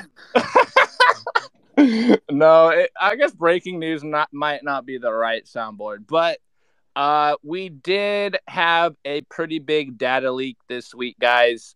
I think we would be remiss if we didn't tell the people out there what the fuck happened. Uh, so I don't know exactly what exchanges are actually linked to them, but I do know it hit some big ones like BlockFi, Swan, NYDIG. And what happened is their their backend, their company backend that they use called HubSpot, uh, had a third party backend leak, and so a lot of people's names and emails, and let me see what else. What was it? So depending on the company, uh, it could have been the account type, uh, your business name, your name, your email, but uh, let's see, phone numbers, names, emails, account type, and if you had a business. So, uh, just be aware out there, guys. I'm pretty sure a lot of you, myself included, most likely, because I am a Swan user, uh, will be hit with phishing accounts or uh, phishing scams in your emails. So, just be aware of that, guys. And then, furthermore, uh, I think it'd be a good time to, you know, tell the people out there, tell the anon freaks that maybe you need to consider to buy some Bitcoin that is non KYC. Try to buy some Bitcoin peer to peer from a Bitcoin friend. Find an Azteco vendor. Use some ATMs. Diversify your Bitcoin holdings because this shit's going to continue to happen make sure you're not just dropping your KYC info on all these exchanges. I think we said it tonight earlier in the show that we're basically basically the sacrificial lambs. And guys, I'll be the first one to tell you, like I've made all these mistakes. I've I've probably put my info on way too many exchanges uh, without really even considering it. and I know I'm a sacrificial lamb. I know my shit's gonna be fucked. Hence why I tell everyone I have guns and you will get fucking shot if you come around here. So Sure. know that. Furthermore, just be aware, guys, you are going to get phishing attempts. You're you're going to get some really good looking emails. You may get some phone calls, some text messages. Like just be aware that if you are using these services, your information might be out there. And furthermore, just kind of look at it like your shit's already out there. Like it is what it is, bro. Is this why? Is this why Bitcoiners are growing mustaches to stay undercover? Yeah, maybe. It's probably it. By the way, I, I do have no idea, but I see it a lot. What are Azteco vouchers? Like, how does that work? If anyone can Dude, give all right, a I brief summary. I'm, I'm a huge fan of Azteco. I fucking love Azteco. Azteco's amazing. Yeah, Azteco's the biz. So what Azteco Sounds is, Mexican. Azteco, yeah, right. That's racist. Um, so yeah, you racist. So Azteco So? is, I'm pretty sure the website is azte dot co Azteco, and uh, it's basically like topping up uh, phone minutes on your phone. So you basically would go to a vendor, preferably someone you trust, because there is, you know, some form of trust there. You're going to be giving him cash, and he's going to give you a Bitcoin voucher. And what you do is you, he basically just gives you a code. You go to their website, you put in the code and an address, and they send you Bitcoin. So it's it's pretty easy, man. Go in, Like, who's sending you Bitcoin, and how how is a vendor giving you access to it?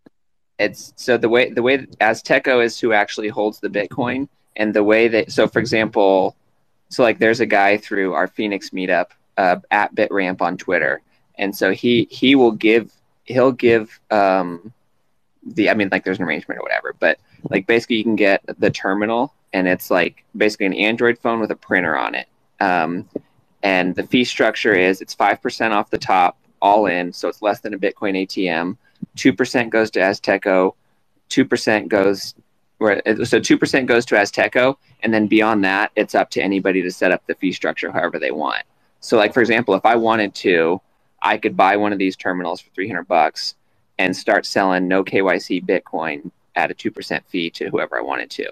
Um, the the what's really nice about like the way this Bitramp guy does it is he's got the whole business structure, all that you know paperwork, you know all that stuff. None of us want to do bullshit with.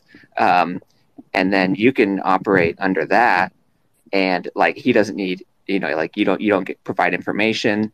And so my I, I put a tweet out about this because I was thinking about like how the fuck do I orange pill these farmers market people? Like this is like the perfect setup. And I was thinking like one way, like one big way to like get them like to make it adopted. I was thinking is like if every single week there's a guy there who will buy in cash and sell in cash every single week, week after week after week. And so every vendor there knows I can accept Bitcoin because if at the end of today, if I want to go and um, you know, I'd say let's say I've got a bill coming up and I need to sell some of these sats I made today. I know that that guy's going to be there every single week and he'll buy those sats off me for cash. Or if I've got a ton of cash, he'll be there with an Azteco terminal and I can turn that cash into Bitcoin. And it's like physical cash is the only fiat on ramp you need. There's no KYC, there's no IDs, there's none of that bullshit. Um, and as Azteco is a really, real like to me, like Azteco's a big piece of what makes the the buy side work until you have people who are willing to sell sats regularly, which I imagine none of us probably are. Skeef, wow. Just giving out literally free business plans on Bitcoin kindergarten. That's that would Oh, work so well. No, I want that open source as much as possible. Please copy it, Yeah, absolutely man. everybody. It's Everyone- not even an for that. original idea like that. Literally everyone can do this. Uh, the only thing I'd add to Yeah. Skeef's point is if you're becoming a vendor, I do know that there is you- you're gonna have to you know put a little upfront capital just so you can get the the sats rolling around. That's you're basically gonna buy the sats from Azteco and then you're going to distribute them to your customers.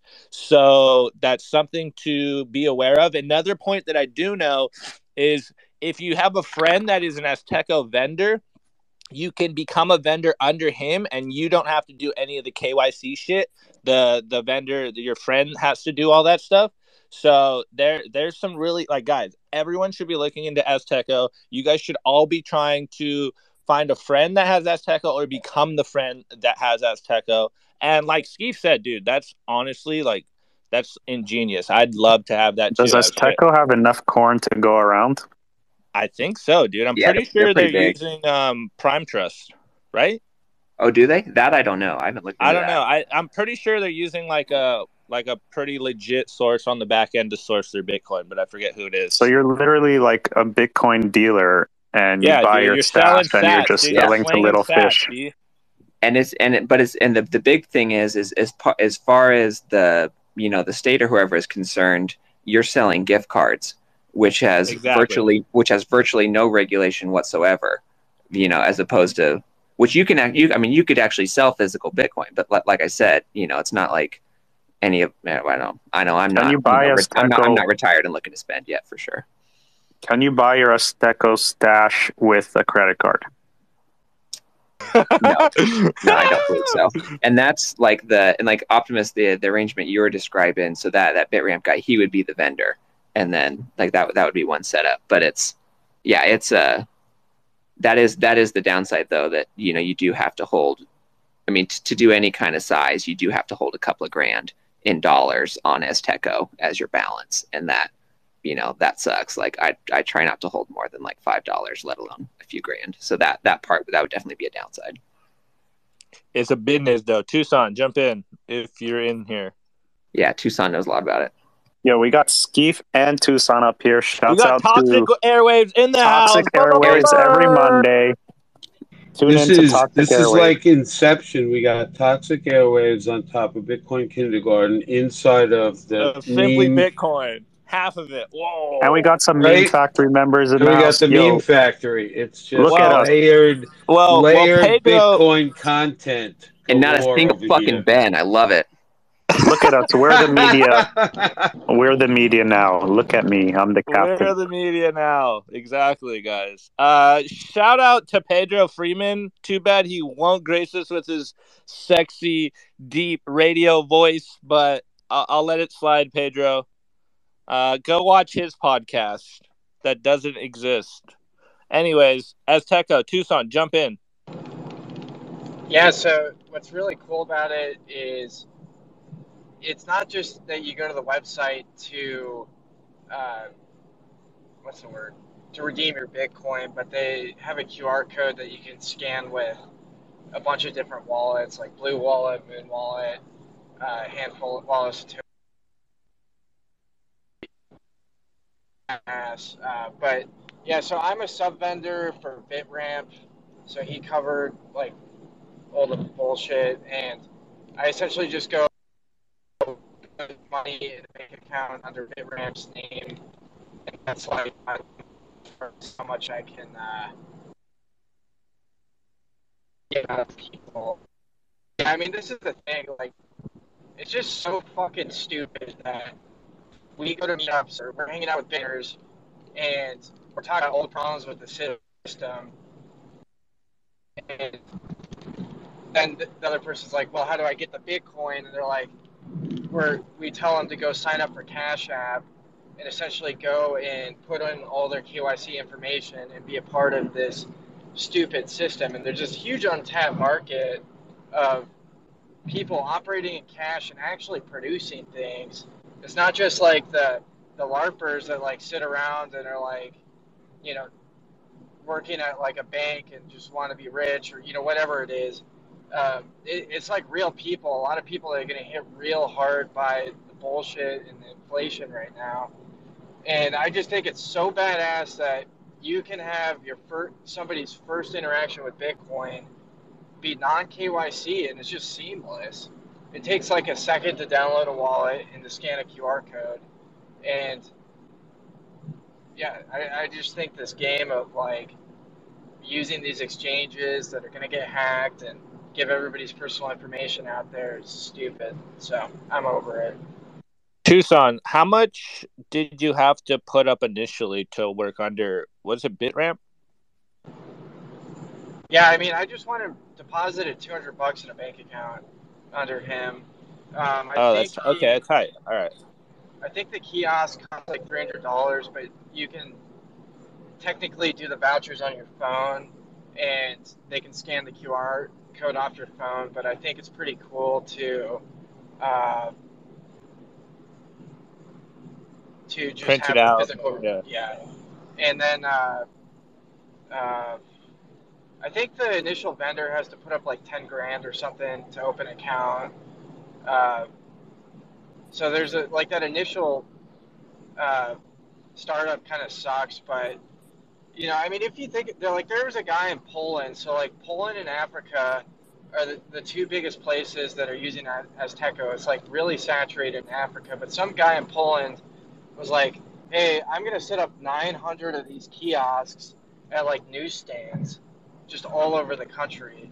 And so they're they're saturated everywhere, and you have the potential to do that regionally if you wanted to be a vendor and to go and set up all of these different businesses and just sit on your ass and collect fees and all you have to do is just transfer money into these people's accounts when they deposit it in your bank account and essentially do nothing uh, which is amazing so there, there's a real opportunity to do something with this Yo, you guys got my mind my mind going. Guys, free business ideas over here at Bitcoin Kindergarten.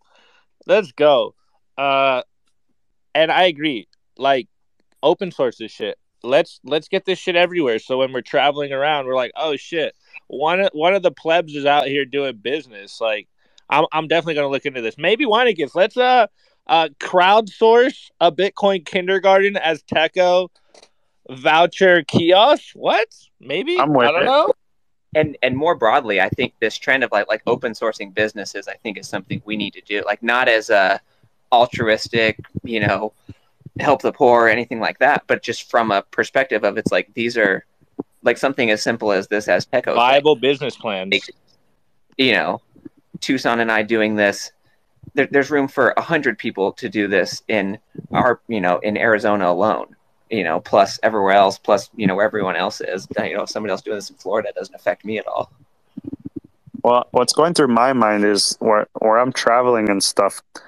People have no viable ways to really even buy Bitcoin. Like, there's no exchanges from that country.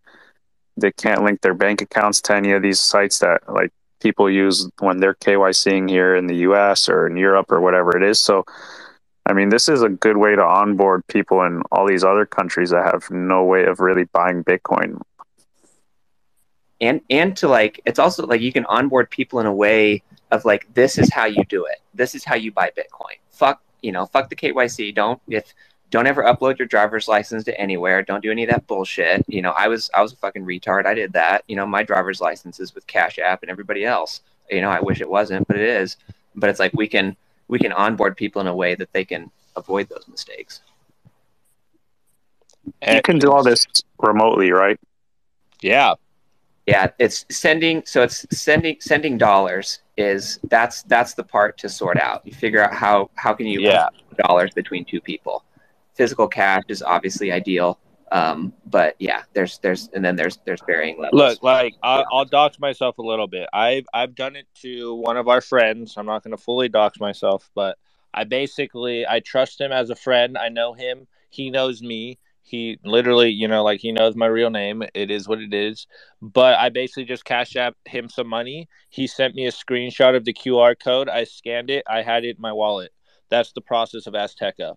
So you can verify it and give people cash. That's the best way to do it. But whatever it is, you know. There is the level of trust where you have to send either the money or rely on the other Yeah, person that's the sending you the. QR That's the code. thing. If it's or if like meeting in person, obviously Yeah. has a risk too. That's what I'm saying. Like that's why you want to do it with someone you kind of trust, someone you know, or maybe someone that has a reputation in the Bitcoin space, something to lose. So they're not going to scam you out of your 100, 200 bucks, 1000 bucks, whatever it is. And uh, you know, like that's the level of trust right there. Is is is the level of trust with any interaction. Is this money counterfeit? Is he going to rob me? You know, just be smart about it. But Janet Yellen, I saw you chiming in.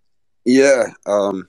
All, this is awesome, man. I've honestly tried to buy Azteco a few times before, but it's making me think about um, you was talking about countries that's like KYC is not accessible and can't connect banks.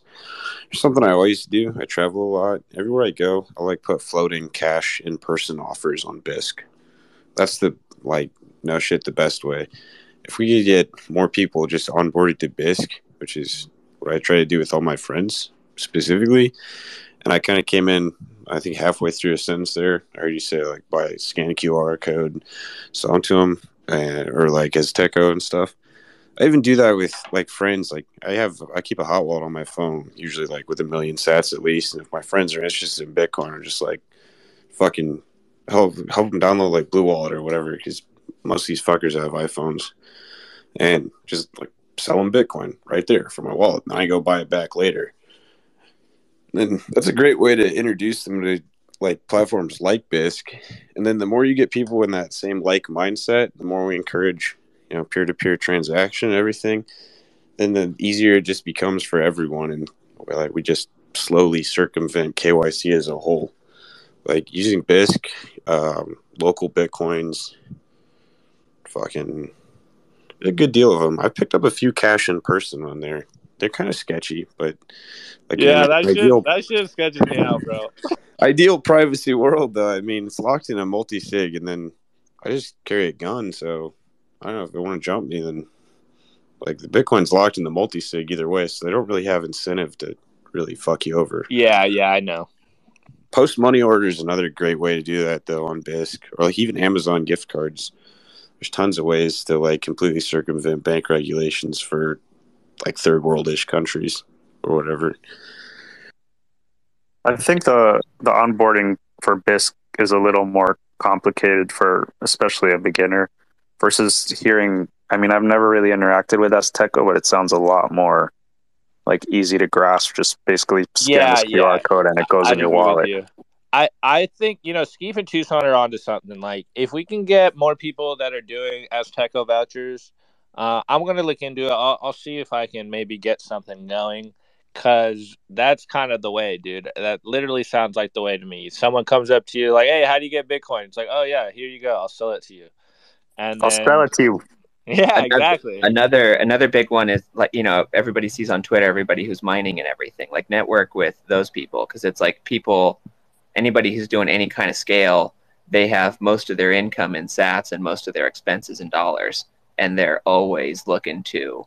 Because even even if it's they send you the Sats and you send it on Cash App, like that's still better than them selling it on an exchange. You know, or send the dollars by Strike or Venmo or some bullshit like that. But it's like even that way, it's still a step above selling it on an exchange. All right, I officially created a hashtag tweeted from the Bitcoin Kindergarten page Azteco Army. So we're we're part of it now. Uh, oh, okay, okay. Weinicus, Weinicus putting his neck out officially Azteco Army. Let's go. All right. Well, we'll have to update people on that. You guys should come out with like a kind of step by step process or how you got into selling it. Because I've tried to get Azteco a bunch, but I've just never been able to really lock lock it down. Well, I haven't actually sold any yet. To be clear, I've bought from a seller, but maybe I can get Tucson to help me out, and I know someone else, and maybe we can get you a guide or something going. Because I would Uh, totally fucking do the same thing. It would be very cool. Yeah, honestly, it sounds like really good idea. And I, I, I when I first heard about Azteco, so I've been using it off and on for I don't know, at least a year or no, probably like two years now. Um, and I thought about being a vendor, but I, I heard about that upfront cost, and I was like, yo, there's no way. That's when I was like really, really broke. I'm like, yo, there's no way I'm gonna be able to make a business out of this if I got to put some fiat up front. Like I'm broke as shit.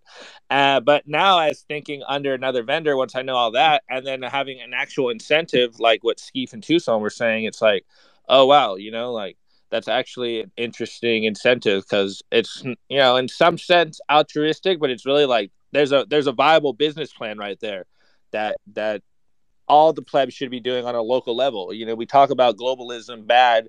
Well, you know, are we actually making moves on a local level to see what we want in our communities? So, uh, Azteco Army, Weinicus, let's go. What are the uh, fees like on Azteco? Or to buy Uh, like Steve said, so, I know that two percent yeah, Beth 2%. Teco, and then variable on that, depending on. So the the typical way that this, I think the most common setup is five percent overall. So two percent goes to Azteco, and then the vendor and the sub vendor split three percent, depending on whatever arrangement they have. But That's I mean, really not bad. Yeah. Is this uh That is beats this lightning Guys. as well?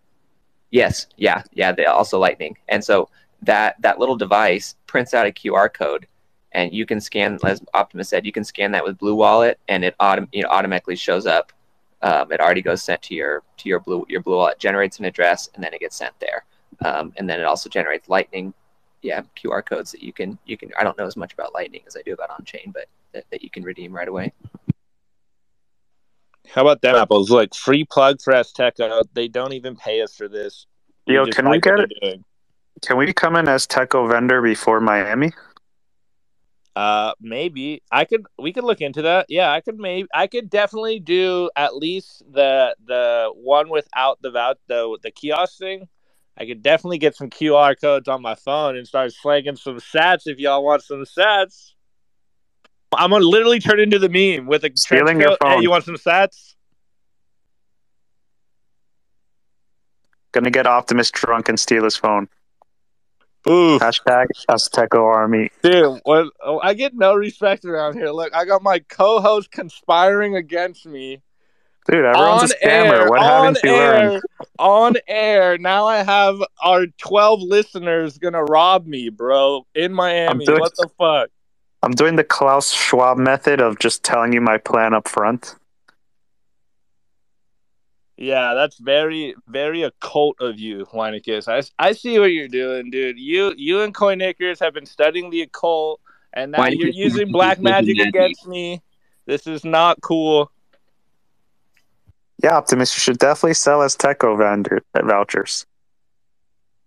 I tell Weinicus to up his scamming game, and what's he do? He starts scamming me, guys. That's he the owns ultimate half. scam.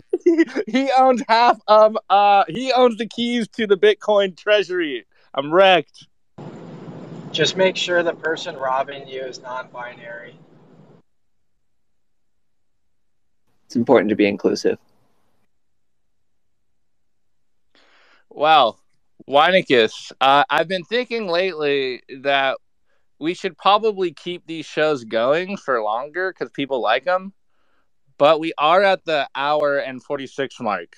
So we could do like a, you know, last thoughts for the last couple of minutes and wrap this one up, get highly I mean, regarded. We have the famous Nico Jones on stage, and maybe he Nico can do. a little- Jones. Can we get a Nico Jones rant for the people? Maybe we could Can end get it with a pulse check? rant. Pulse check. Nico, why are you bullish? Oh man. Um what's up, bros? What's up, Nico? Um why am I bullish? Why aren't Uh, you 'cause bullish, we're- That's the question. Because we're fucking winning, bro. That's why we're bullet. That's why I'm bullish. Because we're winning, dude. All the propaganda, like all the New York Times hit pieces on the energy FUD, New York trying to ban proof of work, Europe trying to ban proof of work, um, the the the like the foreign ass foreign whatever Senate committee, like trying to pass a law in El Salvador. Like, dude, that must mean like they must be shitting their pants, right? Like El Salvador is a very poor country, and for them to go like that out of their way because of the Bitcoin law, man, that means we're winning. But That that, was also awesome. means that also means like shit's gonna get fucking like the propaganda media is gonna get even more intense. So I think things are gonna like rep up. But I mean, this was always gonna happen. So yeah, I'm just super excited to live through something like this, man. It's pretty fucking awesome. Nico Jones is looping back in the original idea of shaping the mer- narrative, and he is telling I you know, what shapes and that? sizes they are coming in. Literally unplanned, unrehearsed. Nico just comes in and wraps it up with a bow tie on the episode. Like Wait. beautiful. It took me it took me an hour and forty five minutes to do what Nico did in twenty seconds. Let's go. I do want to bring up the war that is not that I don't usually like to bring up. And I read a headline today from some news sources that I did not verify, and obviously I didn't read the actual article, but I I saw that Russia's now accepting only rubles for like their oil. So that that seems like it's going to be a huge accelerating factor for number go up or just seeing like I don't know, this is like the dynamics of all that is is pretty nuts. Don't know if it's true. Sources me. I think I saw that headline and I wasn't sure if it was fake news or not. But uh I don't know. I don't know if per se that would be number go up for Bitcoin. I do think that that would most likely it would eventually be number go up for Bitcoin because it would show that you know our our our competence and our standing in the world is eroding. So uh, the fact that we're not doing anything against this kind of shows that we are in the weak position. And like I said in the beginning of the show, we are seeing signs of economic hitmen everywhere in the world, guys. This is literally an economic chess game that's going on right now. And if you're not paying attention, you may be missing what's happening. But guys, do not fall for the psyop. They are coming for you, and they're coming for your brain, your little old brain, And your corn. little noggin. Yeah, and your corn, guys. And I'm coming for Now your Azteco vouchers. Yeah, Azteco game, uh, Azteco Army gang. We about to take over. Uh, Weinicus put our foot in our mouth, so now we got to actually back it up. We'll get some vouchers. Weinicus, I guess we're doing it on air. We're making business plans on air. We're giving you business, business uh, proposals and business plans on air. That's just how we do it. Let me see. Let me see if we got anything over here before I log off. I think that's it, guys. All right. Oh yeah, we have uh we have merch coming. If you're gonna be in Miami, hit us up. And You still owe me my us. shirt, bro. We got it. I still haven't got my shirt. Dude, that's on you. You didn't pick Yeah, up that's the on you. shirt. What do you mean? That's bullshit.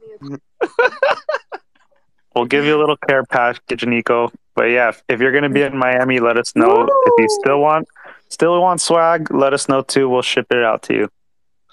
See, see, that's why Weinicus is the in-house scammer. Few, few understand. It's made of the softest cotton in the world, recorded on a blockchain.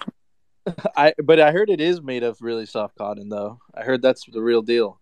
All right. Yeah, and you know it's real because it's on a blockchain. Weinicus knows, and Kornickers know, and everyone knows that it's gotten a Bitcoin kindergarten shirt. That Bitcoin kindergarten has the best merch in the Bitcoin game, and y'all already know. So Phil- you know wait, when I- I- hold Weinicus on. drop shit, it's gonna be five.